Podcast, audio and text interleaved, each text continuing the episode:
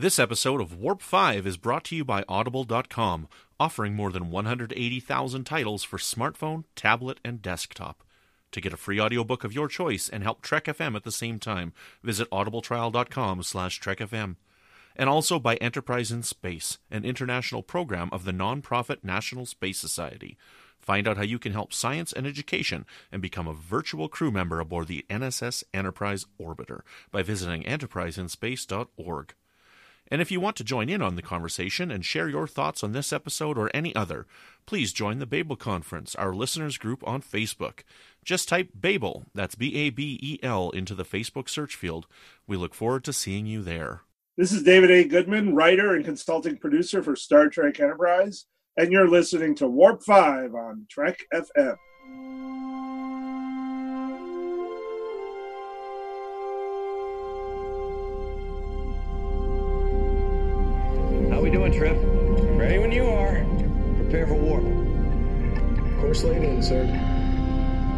Permission to get underway.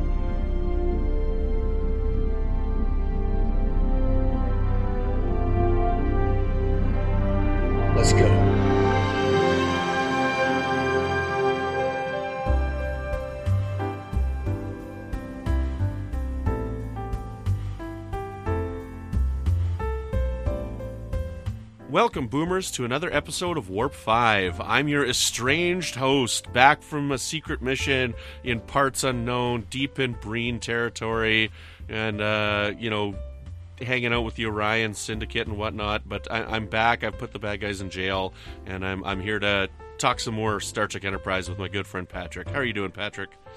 I'm doing good. I'm doing good. It's good. Uh, for once, we're not meeting in a dark corner somewhere of an alleyway, but Yes, excellent. Those dark corners and those dark alleyways, uh, there nothing good can come out of those corners and alleyways. That's what I think. So Brandy's not here today because Brandy is away on a work conference. But we do have a very special guest joining us today. And in case you weren't able to tell based on our topic, based on our little hints at the beginning, we're going to be talking about Section 31. And I couldn't think of any better guest to join us to discuss this nefarious corporation within Starfleet, that, other than the man who literally wrote the book, not just one book, but two books on Section 31, David Mack. How are you doing, David? Pretty good. Glad to be here. Excellent. Thank you so very much for joining us. Um, we're just going to jump right into our discussion right now. So I do have a few uh, a few plot points, but we're going to kind of just make it a general discussion, talking about uh, talking about Section Thirty One itself. But you know, Section Thirty One was introduced in season six of D Space Nine, and it, it seems to be a really divisive aspect of Star Trek. People seem to either really like Section 31 and the idea of Section 31, or they kind of seem to really not like it and not think that it's very Federation or Starfleet. Now, I know how I feel about Section 31, and I think I know how David feels about it, but David, in general, what do you feel about having Starfleet having this nefarious organization within their ranks that are working under the radar in these these questionable ways?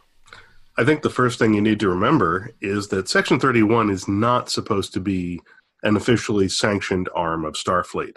They are supposed to be a rogue organization, one that is outside of the normal chain of command, one that does not have any legal or government oversight. And this is the root of why the characters on Deep Space Nine, Julian Bashir, Captain Sisko, object to not only the actions of Section 31, but the very existence of Section 31. Its very existence is an affront to what the Federation says it stands for and to what Starfleet uh, is supposed to be as an organization. So that's the first thing you need to keep in mind is that they are not supposed to be uh, a sanctioned organization or subunit of Starfleet or Starfleet intelligence. They are something else. They are non governmental, they are non military, yet they have access to people within those. They are essentially an illegal, independent, covert operations uh, intelligence service, is really what they are. And the fact that they've obviously been around for a very long time, uh, centuries probably by the point where we are exposed to them in the 24th century on DS9, they've had time to infiltrate many organizations, to build networks of intelligence, uh, networks of material and financial support, uh, to gather intelligence to probably uh, put foreign operatives in play within the uh, rivals of the Federation. So this is an organization that I think we have to understand is meant to stand as a contrast. It's sort of like looking into a, a black mirror of Starfleet. Uh, and you're supposed to look at this and say, that's not right. But their argument is we need to exist to do the things that the good guys of the Federation and of Starfleet will not let themselves do. And they claim that without them, the sort of utopian society of the Federation could not survive against less scrupulous, more ruthless opponents, and that therefore they have taken this burden upon themselves to ensure that the Federation survives. In many ways, they remind me of uh, the character who plays the bad guy in the movie Serenity, who has to explain to Nathan Fillion's character, to Mal, uh, I'm a monster trying to create a world in which I will have no place. That's what Section 31, in many respects, seems like they're trying to do. They are the monsters trying to create a world in which they will not be necessary anymore. But that does not necessarily either legally or morally excuse what they do. On the other hand, there is an argument to be made that, well, could the Federation have survived and prospered as well as it has without their intervention? And the problem is that's a very difficult, if not impossible, question to answer. It requires, you know, so many variables, the revisionist concept of history that to unravel what they did from what happened and to say, well, what would have happened had they not been there? Well, there's really no way to know. In that respect, their argument is tautological and self fulfilling. Mm-hmm. And therefore, in my opinion, ultimately unpersuasive. Right. Now, do you remember your initial reaction to Section 31 when seeing them on Deep Space Nine the first time?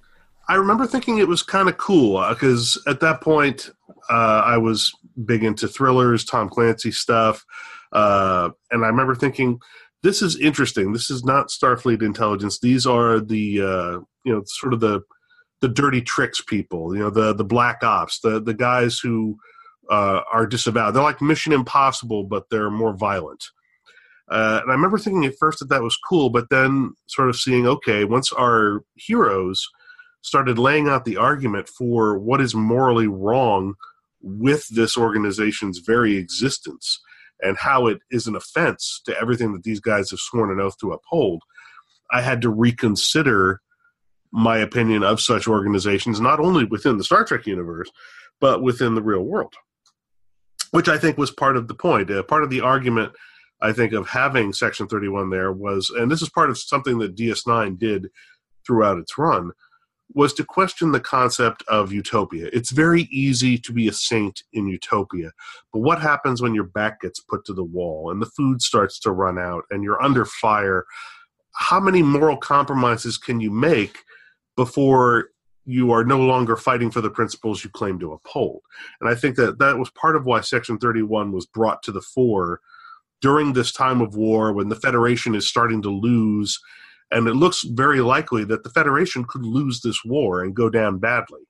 And that's when the Black Ops organization steps in to try and uh, you know tip the scales back in the Federation's favor. Uh, and it's a very interesting argument. Mm-hmm.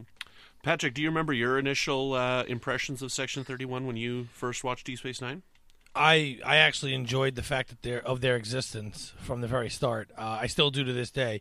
I remember seeing it and thinking to myself that yes, they do need to exist in order for all this to exist. Now I'm, I could be totally wrong, and yes, the show was actually asking that question, but I do believe on some level that if the other side's doing it, you have to do it too, even if it is morally uh, reprehensible to you. Mm-hmm. Um, not everyone's built to do those missions, but there are people who are built to do those missions, and maybe they don't uphold the moral standards of what you're fighting for, but that's why you have them do it and not you. Mm-hmm.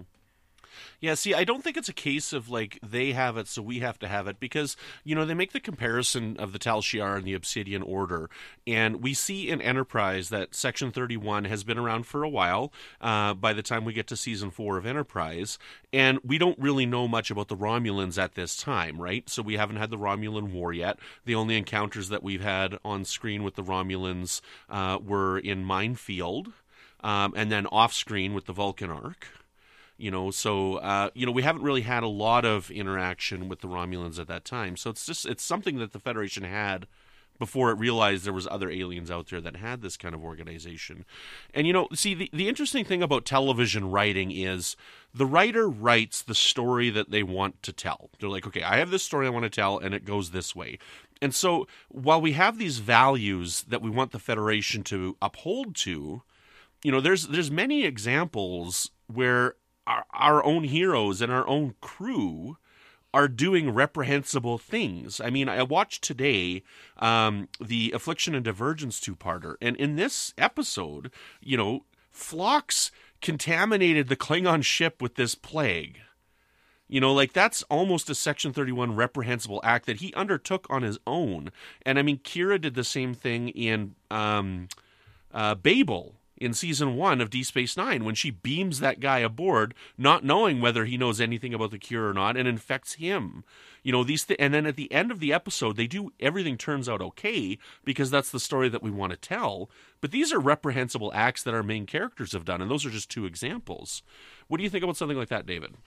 Again, you're fixating on the tactics and what you're missing is the organizational component which is what makes section 31 different what's different about this uh, here is that you're citing actions by starfleet officers if somebody really wanted to bring them up on charges subject them to a court martial or in the case of kira maybe a government inquest before the council of ministers or whoever is the reigning authority on Bajor, that could happen. They could be brought up on charges. You could face a court martial. The problem with Section 31 is it is not an official organization. It is extra legal. It does not answer to any authority. It does not answer to any oversight. Officially, it doesn't exist. That again, and this is a key difference between Section 31 and the Tal Shiar and the Obsidian Order. The Tal Shiar and the Obsidian Order are both the official state sanctioned foreign intelligence services of their governments, and they are supposed to be answerable to their governments. Somebody, the head of state, the commander in chief, somebody has operational control and authority over those organizations and ultimately has to answer for what those organizations do. Section 31 does not have that. It is, in effect, a criminal organization that claims to be acting on the behalf of the Federation and has co opted many Starfleet assets for its use, probably because it, or, it originated within Starfleet or within some Federation branch of the government. But it is not a legally recognized or sanctioned operating entity of the Federation. The Federation has the Federation Security Agency for internal civilian intelligence and counterintelligence, and it has Starfleet Intelligence for military intelligence and foreign intelligence operations. It doesn't need Section 31, at least not legally. The argument that, well, the other side's got their intelligence services, we need to have ours. We do have ours. Section 31 isn't it. Ours are the FSA and Starfleet Intelligence. Section 31 is something that abrogated power unto itself, arrogated that power unto itself to take action both within the Federation on a domestic level and outside the Federation, acting as a foreign intelligence operative without any official sanction, without any oversight, and without any legal uh, culpability. And that is the big difference here. That is the problem. It's not the tactics, it's not the actions, it's the absence of oversight. It is the absence of accountability. Okay, so I have to admit that it's it's it's probably my na- naivety, naivety, naivety, Naive, oh, naivete. Yeah, thank you. It's it's probably my naivete, but I never realized that they were not beholden to the government of Starfleet. It's explicitly said in the episodes in Deep Space Nine. Is it? I never. Re- I, I was okay. I mean, See, it I'm not saying you're wrong. I'm just saying I didn't. Re- I didn't think of it that way. Like, so as I'm watching them, I'm not thinking of them as someone who has.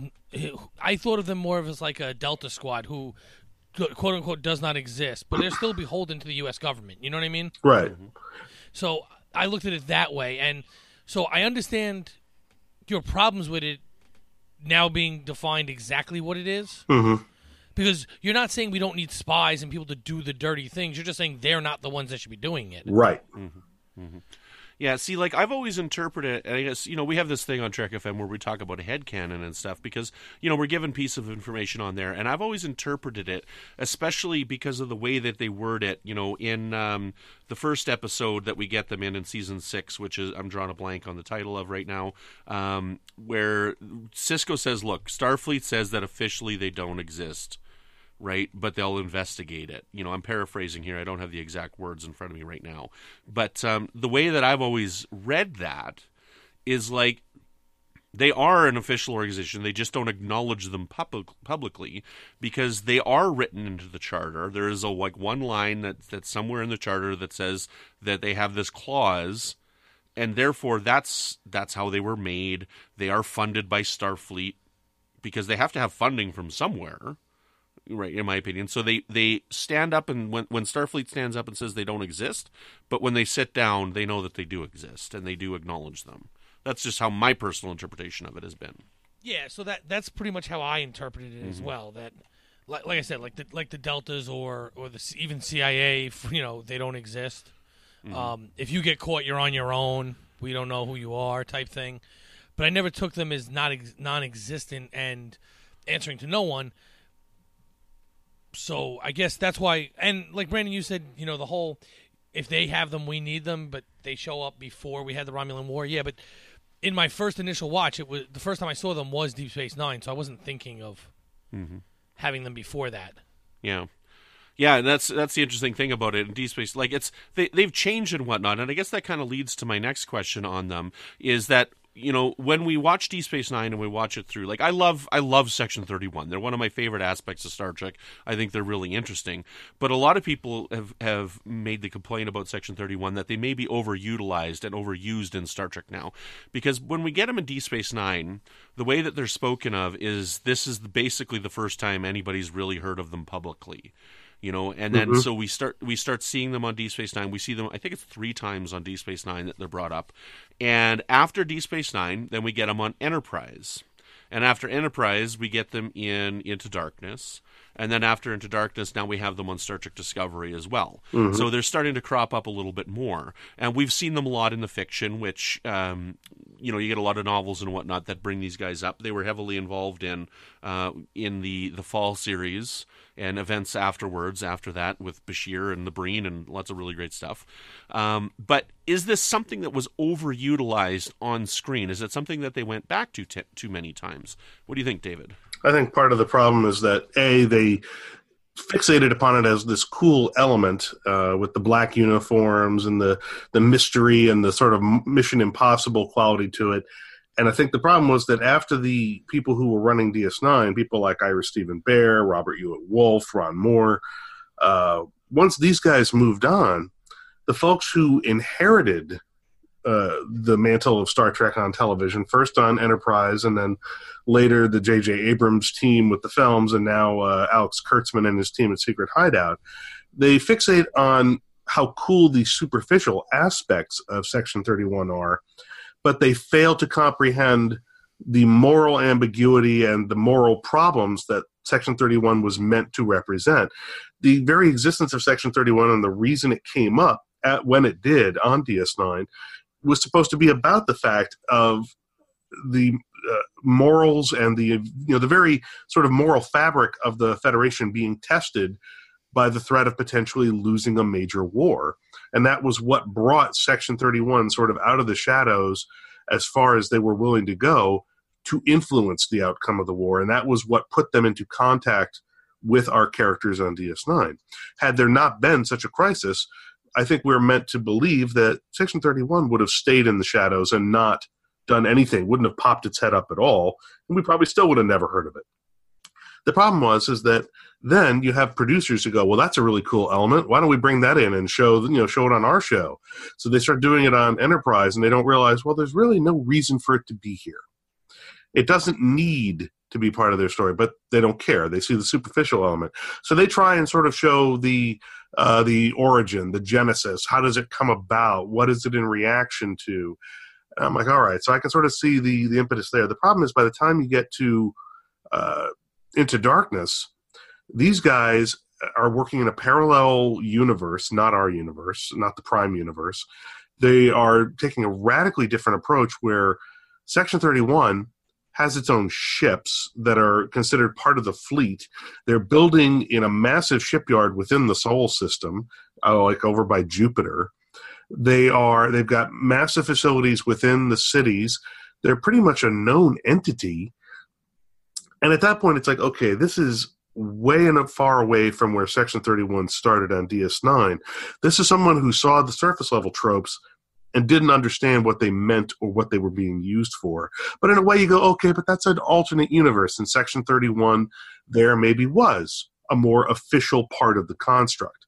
Here's the problem the same people, or some of the same people, who were working on Into Darkness eventually brought that sensibility with them to Discovery. Now, that notion from an alternate universe has now come back and informed how Section 31 is depicted on a show that's supposed to be set in the prime continuity. And now we have a mismatch. The black com badges, the whole deleted scene shown at uh, Comic Con, that whole thing with Section 31 operating openly within Starfleet. Welcome to Section 31 with the little com badges. These guys didn't have their own com badges. They didn't wear Starfleet uniforms. They didn't operate openly on Starfleet ships. How can you maintain a secret organization if you're operating out in the open where everybody can see you? It contradicted absolutely everything we had been told about Section 31 up to that time. And I, so I think at that point, the problem was is that people wanted a cool spy thing. They latched on to Section 31 because it was high profile and had you know sort of that sheen of coolness about it because of the black uniforms. And it never occurred to them they could just use Starfleet intelligence, that they didn't need Section 31 to be that entity, that they could have created a new entity but they had Section 31. I don't think that they understood what it was really supposed to represent within the Star Trek universe, and as a result, I think it had uh, it has evolved in its on-screen presence into something that it was not meant to be when it was incepted. Mm-hmm. See, I find the lot that a lot of this stuff happens when you when you do go to the well a lot and bring up these characters. Like my friend Zach, who's on Standard Orbit, our original series Star Trek podcast here on the network. Him and I, uh, he and I, we've we've created a new podcast called Franchise Fatigue. It's completely separate from Trek FM, but what it is is we look at franchises and we look at all the sequels because both him and I we love sequels. And just this past summer, we did a, a series on the Halloween films, and it's like, well, when you watch Halloween, you know, you set up a movie a certain way, but then you get to a sequel because it's popular enough. And then you have to change certain elements and you kind of got to retcon things. So now we invent that Laurie Strode's a sister, right? And then you get to, you know, skip Halloween 3, you get to Halloween 4, and, you know, he was supposed to be dead, but no, he's not really dead. So now this character has got even more superpowers, right? And, the, and while I love sequels and I really love watching all the entries in a series, the, things tend to get out of control when you start bringing these characters back so many times. Hmm. Mm-hmm. So I kind of I kind of limit it to I, I kind of uh, associate it with that as the sequel that keeps happening over and over. Patrick, what do you think about that? What do you think I about also- how Patrick? Uh, sorry, what do you think of how Section Thirty One has been brought back and changed so much? So I think one of the reasons they use Section 31 instead of starting just stating it's the security arm of the Federation is because I think they believe the average fan sees it the way I did before having this conversation that it was just it was a secret part of the of Starfleet, and also it's just a recognizable name. And like like David Max said, it's you know it has a cool name. People people they know it. They either love it or hate it, but they all understand what Section 31 does. So it's it's easy to get people to believe that they're doing this in you know in easy terms. But it is true that it's really hard to say that they were there in uniform as a secret organization. Which, Brandon, I think we brought that up once podcasting on the Edge. That they shouldn't have been standing there in uniform. Right? Yeah, we It's- yeah we did talk about that at the They time. they could have fixed it easily by just having someone on the ship or in contact with the ship that wasn't a uniformed officer, right? That would have fixed the whole problem. But they Mm-hmm. wanted to show off the cool, like David said, the cool uniforms, the cool com badges, and and and whatnot. The thing is, I even suggested this because I was giving notes uh, to the team on section on season one of Discovery, and I saw this in the scripts, and I sent back a note that said, "Look, this doesn't track with anything we know about Section Thirty One." But these guys don't have to be Section 31. These guys could be Starfleet Special Ops. You know, you could you could create a whole new spin-off thing, Starfleet Spec Ops, and have these guys with the black com badges be that. So there's no reason. No one has ever said the word Section 31 yet. There's no reason these guys have to be that. You could change them into Starfleet Spec Ops, have a whole bunch of new, para, you know, super military badasses within Starfleet, and it totally tracks. And nobody needs to say it wasn't there before. It's just we never had a reason to show it. But they didn't take my advice, and eventually I lost that argument, and it was decided to reveal that the black com badges were Section 31. Yeah, interesting. Um, so let's talk a little bit about Enterprise and the portrayal of Section 31 in, Enter- in Enterprise. So we got Section 31 in four episodes. Uh, they were in Affliction and Divergence, which was the two-parter where uh, we found out that the Klingons had taken some samples of the augment DNA and were attempting to make augmented Klingons. And then they were in Demons and Terra Prime, which was basically the final two episodes where um, there's a, a resurgence of this anti-alien organization on Earth called Terra Prime, and and they're tr- they want to they want to eliminate aliens from Earth's solar system so it can be one for humans. So we've got a member of the crew who, at some time previously, had been recruited into Section 31, but he thought he was finished with them, and this is Reed, right? So we don't really know exactly what happened to him, but I believe, if I remember the episode correctly, I just watched it today, he was like an ensign uh, on another ship or at, at a different point in Starfleet when he was recruited by Section 31. Uh, do you guys think that Reed was the right choice? To, to use as a character that had previously been associated with Section 31. I think Reed was the right uh, character. I think his temperament fits with someone that I think Section 31 would recruit from within other ranks of Starfleet. Mm-hmm. And I believe the fact, the story they gave was that he was, like you said, he was an ensign, right? Which makes sense because they'd want to pick people up early and help them move through the system to get to better positions. Mm-hmm. And finding someone at a high level would be much harder to bring over than it would to help someone at a lower level and then you know, when they get where they're going, to tap them again for information. It was interesting to have Reed as the choice because you know he's a character that we don't really know much about. So for him to, to it's he's almost like an open slate of a character that we could have, you know, that we can write this on. So it, it's just interesting that he, with him with such a security background, he would be willing to work with an organization that was doing things in an illegal manner. So it's I, I often wonder if that was a contradictory uh, thing for him to be doing. What do you think about that, Patrick? So, yeah, I do think it's somewhat contradictory, but I also think that there in order to be part of Section 31, you have to be willing to do those things. Mm-hmm. You know, so while to the average person, you or me, it would seem, why would someone with a security background do that? But isn't that the perfect people to have in your organization? People no one would expect to do the job? See, in D Space Nine, they went after Bashir because he was genetically enhanced, right? And they figured he'd be like a smart operative and a good person to have, but he didn't have any security background. The only thing that he had was his spy adventures on the holodeck. Yeah, I think, however, that they might have been interested in genetically enhanced persons because past experience may have led them to believe that these people uh, not only possess superior abilities, but that very often those superior abilities led to uh, the the foundation of attitudes and viewpoints that were more in line with Section 31's point of view, uh, with its ethos. And I think that what surprised them was that Bashir was an outlier. He was an unexpected event in that not only did he have these enhanced abilities, but he also had an extremely enhanced moral center that was perhaps unusual for people with his sort of enhancement. And I think that's what caught them looking with Bashir.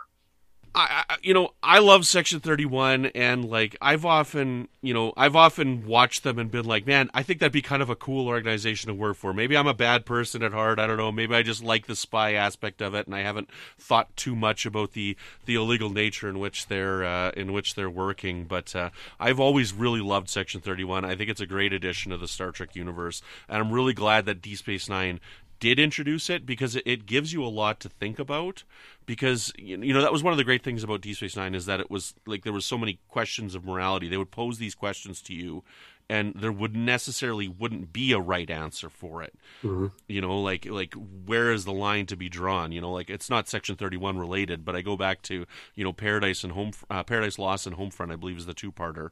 You know, and it's like you you I could see the point where they're like, we need to take Grandpa Sisko's blood, but I could see Grandpa Sisko where he's like, I shouldn't have to be put under this un, under this scrutiny, and it's like, well, where's that line draw? Like I can see both points of view you know and uh, while i don't necessarily think that section 31 was involved there that's what i do like about deep space nine for the questions that they would bring and they wouldn't necessarily have right answers. And they did it so many times on the show you know and i think that's what what brought section 31 and i think it did bring something interesting to the star trek universe and you know while i don't like the badges on discovery i am very interested to see what they might bring to discovery and what kind of aspect it's going to play and how is it going to interplay into season two and you know for what we might see out of them out of the future yeah. So I think the, the primary value that it brings from a storytelling perspective, at least where I think it began, is that it does allow us a new angle from which to interrogate the values of the federation mm. to question well what is it we really stand for and are we willing to stand up on a matter of principle against an organization like this that purports to be our ally are we willing to give up an asset an advantage such as this in the name of moral principle or is this a case where we're going to bend our moral principles because we're the beneficiaries Mm-hmm. And that's really one of those questions where, as you see, different characters are willing to turn a blind eye, are willing to sort of bend for the sake of survival, where they will, you know, say, well, it serves the greater good. Uh, but then you have others who say, yes, but, you know, you can't turn an eye to the evils they've performed. It's interesting seeing which characters, for instance, within the Star Trek universe, are going to stick to their moral guns and go up against Section 31, uh, consequences be damned, and which are going to say, we have to find a middle path here, uh, and maybe we should think twice before we cut off this appendage, illegal or otherwise, that is protecting the body politic. Mm-hmm. Yeah, see, now that leads to my last question then. And I don't know if this is a naive question, but I understand that they're working in an illegal way. But is Section 31 justified? Are we justified in having an arm of the government that's, you know, not officially sanctioned, that's doing these things, and they're doing the, the hard stuff that they need to be extra legal in order to take care of? Or do we look and say, no, the right way is the right way and we should be doing it the right way? Because I look at an episode of Voyager like Void, I believe it's called Void, um, which is the one where they they fall into that that void space and they find all these ships trapped there. And there's a whole bunch of trips that uh, a whole bunch of ships that are stealing from each other. But voyager says no we're going to work together and we're going to establish our little federation here. And their idea of working together and working for good helped them to escape and leave. So is the right way always the right way or are we justified in having something that could take an illegal approach? Well i mean it's interesting you bring that up. The one of the facts of intelligence work is that there are officially recognized assets of an intelligence organization who operate under what's known as official cover. And these are the agents we send into foreign countries. And technically, on paper, they are not CIA intelligence officers. On paper, they are employees of the State Department working in diplomatic outreach. They're employees of the Department of Agriculture specializing in the import of citrus fruits, and so on and so forth. These are known as official cover operatives. But we also have what are called non official cover operatives, NOC agents.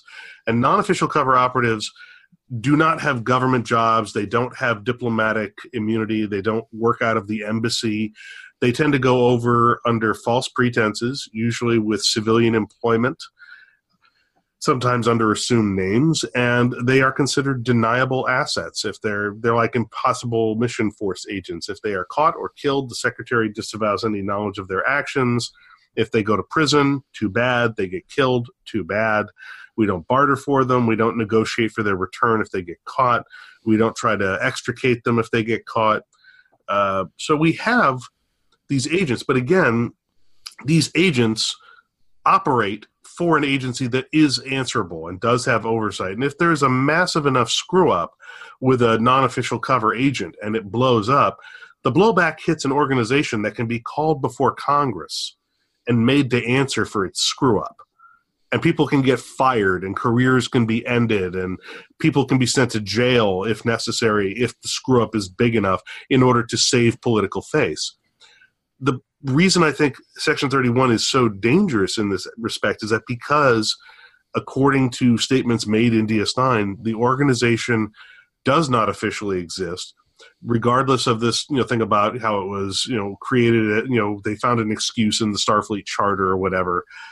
Regardless of that, if it doesn't officially exist and nobody is legally accountable, if they screw up really badly, who's accountable? Now you've got an international incident and no way to put on a, let's say, even a dog and pony show to pacify your enemies. Now you're stuck because now you've got no way to prove who these guys did or didn't answer to, what did or didn't go wrong. Nobody can be held accountable. Um, what you've got now is a criminal organization, and in a way, in, in some respects, it is the ultimate deniable asset. But on the other hand, it also means that if they screw up big enough, you've got an international incident and no diplomatic means of recourse to fix it. So that that's the danger with something like that. Excellent. Right on. Patrick, do you have any final thoughts on Section 31 as a whole? For one, I'd love that story where one of them does screw up bad enough, and we have to go through all that. Um, because I think that could actually tie the two points both of you just made together about proving the issue with the accountability, but also letting us see what the characters really think. Because at that point, the ones who are willing to still fight for that, let's say the person gets captured, they're the ones saying that it doesn't matter that they didn't exist. We, you know, they're still one of us. And the other people would just be like, well, I didn't want them to exist in the first place, type deal. Um, I think that would be a really cool story. But anyway. Well, it's, it's funny you should say that because that actually forms the basis of my interlinked series of Star Trek novels that I've been writing for the last 15 years, going all the way back to A Time to Kill and A Time to Heal, which were published around uh, October, uh, November, uh, actually September, October of 2003 or 2004. Um, and what happened there is that essentially Section 31, we find out, was involved in the political coup in the Federation, and they removed a sitting Federation president from office by illegal means. And that there were elements of Starfleet who were involved in this without realizing that they were aiding Section 31. Uh, and all of that, along with many other things that Section 31 has done, uh, got publicly exposed, uh, at least in the novel verse, in my novel Section 31 Control, which was sort of the long time culmination uh, of the Section 31 story arc that I've been working on for years, where Bashir basically sacrifices everything in the end to take down Section 31. It costs him absolutely everything. Uh, the woman he loves, it cost him his career, his commission, uh, and pretty much his sanity. He winds up a broken man. He's lost everything by the end of it, but he takes them down and sends them down in flames. And brings them out into the light and they pretty much anybody left in section 31 who's still alive by that point is going to jail. I mean he he takes them down hard uh, pays a big price. But so if you're interested in seeing a story like that where this critical error this moment of overstep sets in motion you know the the dominoes that over a period of years you know can destroy an organization and lead to an interstellar scandal well we've got we've done it we've actually mm-hmm. we've written it yeah awesome so yeah i'm definitely going to check those out because i definitely have not read enough star trek books as it is so I, now i can definitely add that to my list because that, mm-hmm. that that's exactly the story I'm looking for after this conversation. Yeah. Um, and for the listeners, if they have read those books, um, the the Time To series, like David Mack is a frequent guest on Literary Treks, which is our our Star Trek novels podcast, and he was most recently on for episode 250 of Literary Treks, and he did an interview on uh, the. You, you, it was technically you're on for the last book uh, of the or your last book of the Time To series, but you were kind of talking about both of them there. Mm-hmm. Uh, which, a time to hate and a time to a time to heal. No, time to heal and a time to a time to kill, a time to heal. A Time to kill and time to heal. Yeah, they were books seven and eight of the A Time to miniseries, which ran for nine books and was published in uh, 2004. And what this nine book series was was kind of laying the seeds from getting from Insurrection to Nemesis. Yeah. So all these books are pre-Nemesis novels. Yeah, they they, uh, they, they, they, chronicle the year leading up to the events of Nemesis. Mm-hmm. Excellent, right on. David, did you have any final thoughts on Section 31? Uh, no, I mean, I, I think we've uh, pretty much covered like my big thoughts about the organization. Uh, just that I have to say, I mean, you're right. They are a fun organization. They're a fun narrative element to work with. If they weren't, I wouldn't have gotten so much mileage out of them in the books. Mm-hmm. But it's the fact that they are so ruthless and devious and secretive that makes them fun to use. But the thing to remember is they're not supposed to be the heroes. The thing you got to remember about Section 31 is they're supposed to be the bad guys. They're not supposed to be the heroes. Mhm. And I think current, uh, I think Star Trek fandom has gotten so obsessed with what's cool that they have equated cool with good, and they've forgotten that sometimes the bad guys are cool, but that doesn't mean they're not bad guys. Well, it's like when you watch Sons of Anarchy. You know, like there's so many times when I'm wa- when I was watching Sons of Anarchy for the first time because I kind of binged it, where I'm like, yeah, these guys are awesome, and then they like burned the tattoo off of somebody's back, and I'm like, these people are horrible.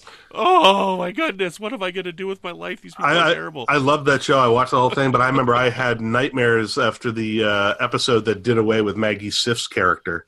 oh man, I mean, what a, what a terrible way to die and so brutal. I mean, the, the show is just evil. And by the time you get to the end of it, you realize none of these are good people. There's no good Yeah. people here. This is a bunch of very bad people.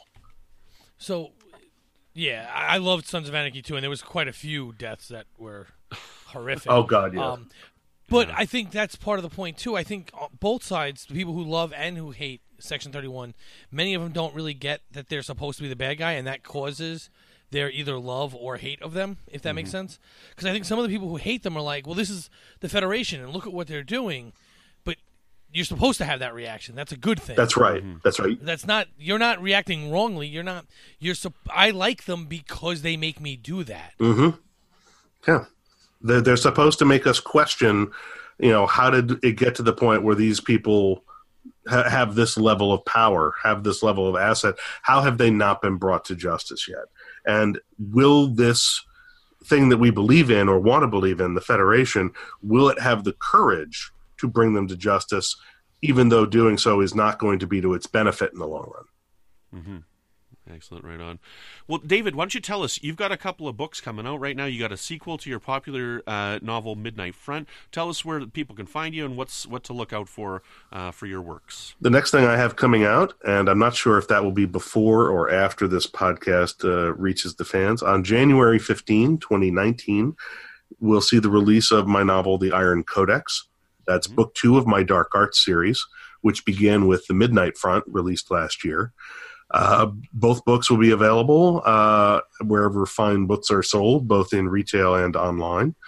And if you want to find me online and keep track of what I have going on and what I'm working on, what I have coming out, you can find my official website at davidmack.pro. That's David Mack, M A C K, dot P R O. And you can follow me on Twitter at David Alan Mack, David Alan, A L A N M A C K, and that's on Twitter. Well, talking about Section 31 is not all we've been discussing here on the network this week. So take a listen to this little clip and see what else you may have missed elsewhere on Trek FM. Previously on Trek.fm. To the journey! Praise for impact. Yes.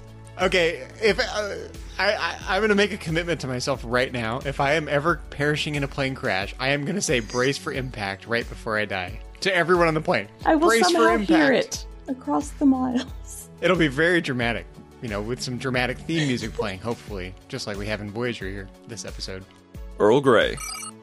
That's terrible. Like, why would someone think that? I mean, if it's going to infect this entire world of Ferengi, you've got to assume that there's going to be visitors or whatever, and then it's just going to Yeah, spread everywhere. spread that everywhere. doesn't even make sense. Doesn't doesn't sound like a good plan to no, me. it does not. Literary Treks. Both Bernd and myself like Star Trek stories that work as uh, some kind of a parable that uh, hold up the mirror to modern times. And when we got the assignment that we could actually write the Prometheus trilogy, we were pretty sure that we wanted to do something contemporary with it, that we wanted to put modern day into a science fiction story. And the biggest problem that we saw at the time was terrorism. Melodic Treks. you know, I suppose as being an actor, you know, I just was really kind of feeling into Clive's character. Okay. and and trying to express the emotion of what I felt like he was going through on the sarangi. Mhm. So then it became much more of a personal, individual character. It was how I experienced doing it. And that's what else is happening on Trek.fm. Check out all these shows and join the conversation about your favorite corner of the Star Trek universe and beyond. You'll find us wherever you get your podcast. If you're an Apple user, be sure to hit the subscribe button in Apple Podcast on iPhone, iPad, or Apple TV, or the desktop iTunes app to get the latest episodes as soon as they are published. And please leave us a star rating and written review. If you're not an Apple user, we've got you covered as well.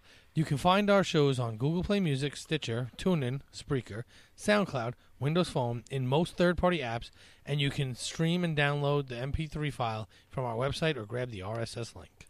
We'd love to hear your thoughts on today's show, and if you disagree with any of our opinions, we'll kill you. There are many ways for you to do that. We could burn you. We could throw you out an airlock. Uh, so maybe probably just don't tell us what you think of the show. The best place to join in large conversation is the Babel Conference, our listeners group on Facebook. Just type B A B E L into the search field on Facebook, and it should come right up. And again, if we need your help killing any, you know, like Romulans or anything like that, or any Vulcans that we don't really like, we might get you to help us out with that. If you'd like to send us an email, you can use the form on our website at trek.fm slash contact. And even if you choose to delete that email, we've probably already read it. Choose to send to a show and select Warp 5. That'll come right to us. You can also find the network on Twitter at TrekFM and on Facebook at facebook.com slash TrekFM. But you know what? Don't even try and find us because we've already found you. So, Patrick, where can people find you when you're not doing a whole bunch of illegal stuff and, uh, you know, disavowing yourself? Well, when I'm not doing that, uh, and I want to be found, because that's the key here, you can find me on the Babel Conference, which I've been very busy doing my other stuff, so I haven't been there much. You can find me on Twitter at Magic Drop Five. It's one word. The five is a number, not letters. And you can find me coming to you every other week, which will be ramping up to every week soon, with uh with the brightest star of Trek FM, Amy Nelson, on the edge. So, Brandon, where can people find you when you're not sneaking around in, in back alleys trying to find ensigns to turn over to your side? Ooh. You can find me on Twitter at Brandon Mutala. You can find me here once a month on the network with Melodic Treks, which is all about the music of Star Trek. You can find me once a month on the Fandom Podcast Network with my friends Chris and Tom, where we talk about Alfred Hitchcock films in chronological order. And our next episode that'll be coming out is Secret Agent, and we got a special guest for that, so make sure you tune in. Uh, you can find me intermittently on the Cinematic Sound Radio Network with my electronic film score show called Breaking the Waves.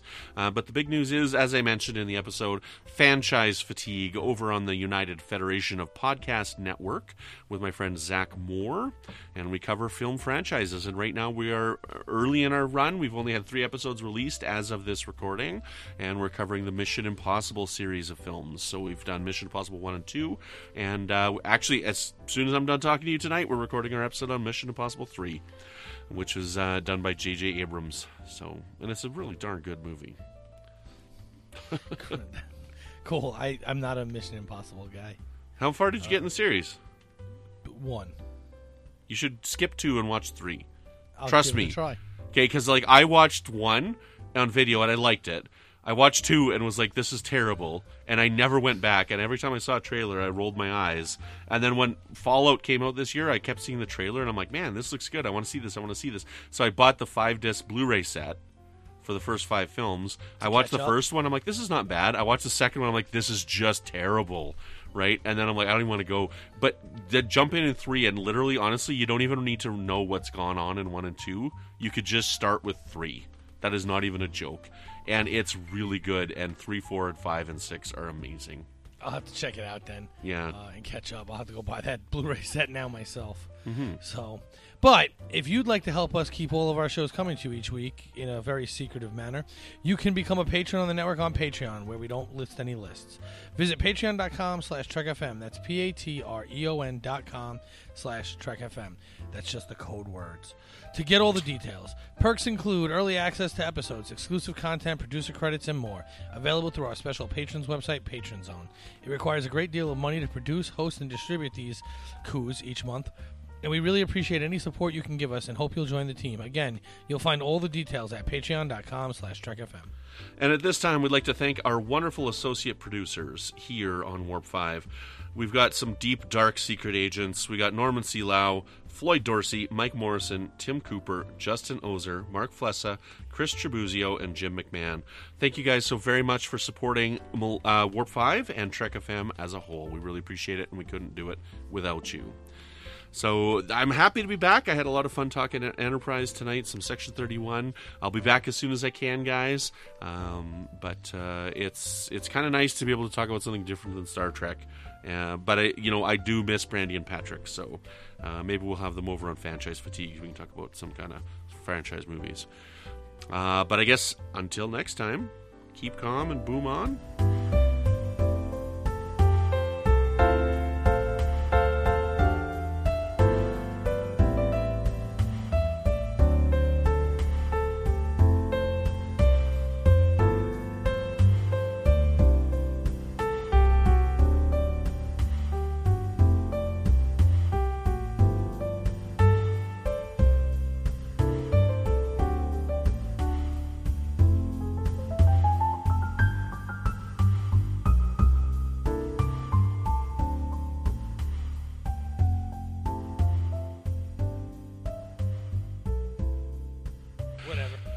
Okay, let's open up and do our exits here. Um,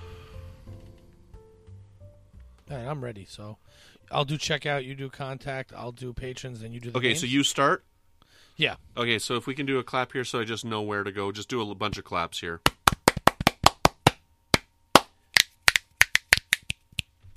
La